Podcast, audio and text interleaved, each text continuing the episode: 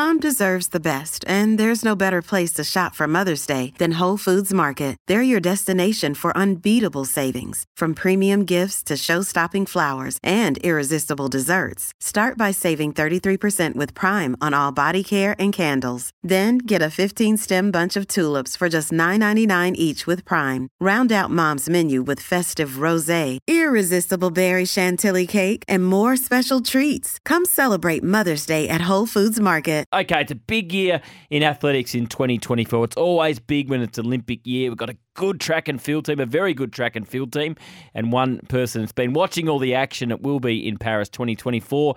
Is a, a champion athlete in her own right, and athletics commentator Tamsyn Manou, who joins us this morning. Hello, Tamsyn. Hi, how are you? Very well. It feels like yesterday it was the Tokyo Olympics, and now we've got another one just around the corner, which is sensational. Well, it is a bit strange, isn't it? Only three years between the Olympics. We're used to the four, and it has come around very quickly. But that's exciting for the Australian athletic team because it's filled with talent leading into next year. It is. Before we look ahead to 2024 and what might be achievable, as we look back on 2023, Tamsyn, um, who can be very satisfied with what they've achieved this year? Oh, we were incredible at the World Championships in Budapest. Australia left with a record haul of six medals, which was incredible, which says that we have a lot of talent because there's so much depth in track and field um, globally these days. But I think if you had to handpick anyone, you would say Mackenzie Little, the javelin thrower. Um, the she's graduated as a doctor this year. She got wow. the bronze at the World Championships. She's had such a huge year. Um, and the other one, you can't go past Nina Kennedy. She got the gold. She shared it for the first time in World Championships history with Katie Moon from the USA in the pole vault. So um, jumping an Australian record 490. So I think for mine, those two are the athletes that had a year to remember. And internationally, you'd go with Noah Lyles, the American sprinter who got the triple gold at the World Championships, and the Kenyan Faith Kipyegon who broke the world record this year over 1500 mile and the 5,000, which has now been taken the 5,000, but incredible double gold world champ for her too in the 1,500 5,000. Yeah, some incredible performances there. What about on the other end of the scale, Tams? And who will be more than happy that uh, 2023 is just about over and they can focus on 2024? Well, I think this is a pretty obvious one. You'd probably have to say Pete Bol. Yeah, 100%. Um, our 800, our 800 metre star, you know, he was fourth in those Tokyo Olympic Games. He had the crowd on their feet. The Australians were all behind him. And I just really hope that the Australians are back um, behind Pete Bol because what a horrible year for him. You know, he was dealt with that drug allegation, had to fight to clear his name, and he cleared his name. You know, we're talking about an innocent athlete who went through a horrific um, scenario that no athlete who's a clean athlete would want to go go through. And um, he's so super talented, such a lovely, lovely person. And I think he'll definitely want to get this year out of the way and start 2024. Um, Ollie Hoare, who was such a big name in 2022, who won that 1500 metre gold in Birmingham. Um, I think he he had a year full of injuries, and he'll be looking forward to getting this year out of the way and starting 2024. What do you What do you think Peter's capable of next year? As you say, it's been a horrible, horrible year for him, but he's got, I guess, the the lure of the Olympics on the horizon. What do you think he can achieve? You know, he's such a beautiful mover and he's a really good competitor. And I think we saw the way he went through the rounds at those Olympics was incredible. He was brave enough to leave the final and take the chance and take the race by the scruff of the neck in, in that final. And just unfortunately, he just couldn't hold on for that bronze medal. Um, and then he, he backed it up a year later to make a world championship final. Um, in 2022. So, and then he got the medal, obviously, in Birmingham in the Commonwealth Games. So he's a really super talented athlete, and I think as long as his mind's clear and, and mentally he's switched back on again and he's focusing just on his athletics, I think he's he's a force to be reckoned with, and I think he can get onto that podium. Let's hope so. We're speaking to Tamsyn Manou, athletics commentator. So we'll look back on 2023. Now we're looking forward to 2024. It's always a massive year when it's an Olympic year. There'll be crowds back in the stadium as well, unlike Tokyo. So Paris 2024 will be sensational. Uh, give us a couple of names we should be looking out for in 2024. Okay, so let's throw a relatively new one out there, Cameron Myers, the 17 year old um, who, you know, he broke the 16, 16 and 18 year olds uh, world's best, we'll call it, because they don't really hold world records um, at that age. But he was the second youngest person in history to break the four minute mile this year when he ran 355 at the Maurie Plant meet in February. He was only nine days older than the Olympic champ Jakob Ingebrigtsen from Norway. So he has um, a big, bright future. And if he can make that Olympic Games team, he's going to be super young. And I think it's also really good for us to know how young he is and don't expect too much from him if he makes that Olympic team.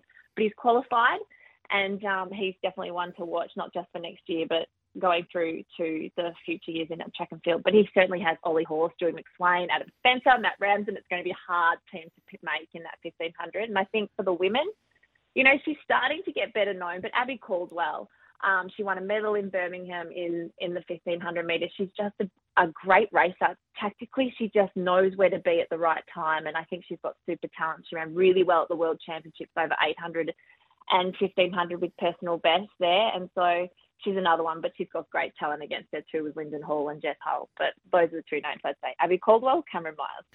What about Genevieve Gregson? It's a, a, remarkable story, really. We saw what happened in the in the steeplechase. She ruptured the Achilles. She's gone on to, to become a mum. Now she's running the yeah. marathon. I think she's she's already run a qualifying time. I mean, this is a pretty amazing story. What Genevieve's doing.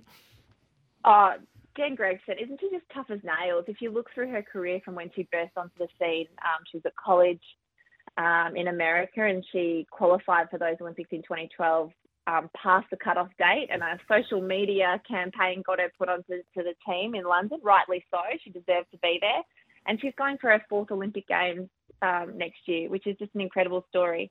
Um, yeah, brilliant, brilliant athlete. She's had her little baby, and she's she's coming back, and she's stepped up to the marathon and she hasn't looked back actually that race in Valencia where where she certainly showed what she's capable of. And you know if if she makes that team which she certainly put herself as one of the people in the driver's seat to make that team um, you know anything can happen in a marathon at a, a, global championship. So we'll definitely be watching out for Jen to do very very well. Yeah she's incredibly mentally tough uh, Genevieve Gregson. So what are some of the big stories do you think are going to be in the world of athletics in 2024 well, I think internationally, I actually think that the 200 world records could go, which is a big yeah. um, story because Florence uh, Flojo holds the women's one and Usain Bolt holds the men's one. But I think that Noah Lyles has great capabilities to break that 200 world record, as does the Jamaican Shericka Jackson. But for Australia, I think the biggest story for us will be how many medals Australia can get in um, the Olympics in Paris because I think if you're fresh off a World Championships where you win six medals, we have great capabilities to perhaps get our second biggest medal haul at an Olympic Games. I think it's going to be pretty hard to beat the 12 medal um, tally that we got from Melbourne, 1956. I won't say it's out of, you know, you know, they could do it, but it, everything would have to go certainly um, absolutely right. But, you know, I think we can beat the six that they got in Mexico City in 68 and London 1948 Tokyo in 1964. So yeah, I think we can get over six medals um, at, at Paris Olympics because, you know, Matty Denny, I feel like in the discus, it's his time. He's just finished off that podium a few times now. Um, there's three chances in the women's javelin with um, Mackenzie Little, Kelsey Lee Barber, who's already an Olympic medalist, and Kathryn Mitchell, um, she's the veteran of the throwing uh, team, but she certainly showed last year in the qualifying for the World Champs that she's um, somebody who's still not ready to say goodbye to the sport. Pole vault, Curtis Marshall, Nina Kennedy, um, Brooke Buschkuehl. She was disappointed at the World Champs, but she's a seven metre plus jumper. And if she does that at the Olympics, she's you know, very close to that podium. The women's high jump, we had two medalists at the World Champs, Eleanor Patterson and Nicola McDermott. Um, and Jemima Montag in the walk.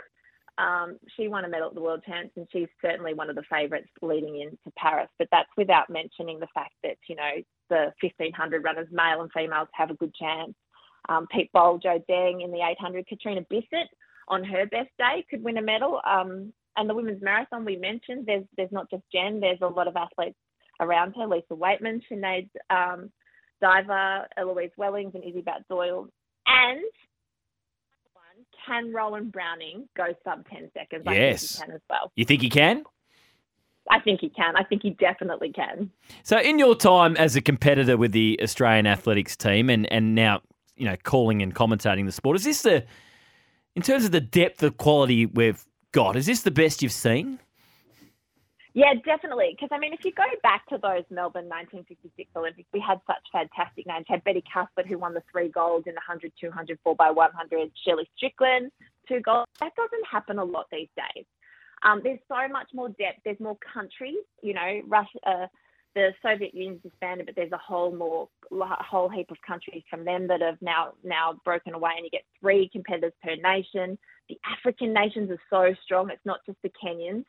Um, you know, and and America's really stepped up their middle distance campaign. Like it's just in Europe, athletics is still so big, and I just feel that it's a lot harder for a country um, to be super successful um, with big medal tallies as it was back in the day.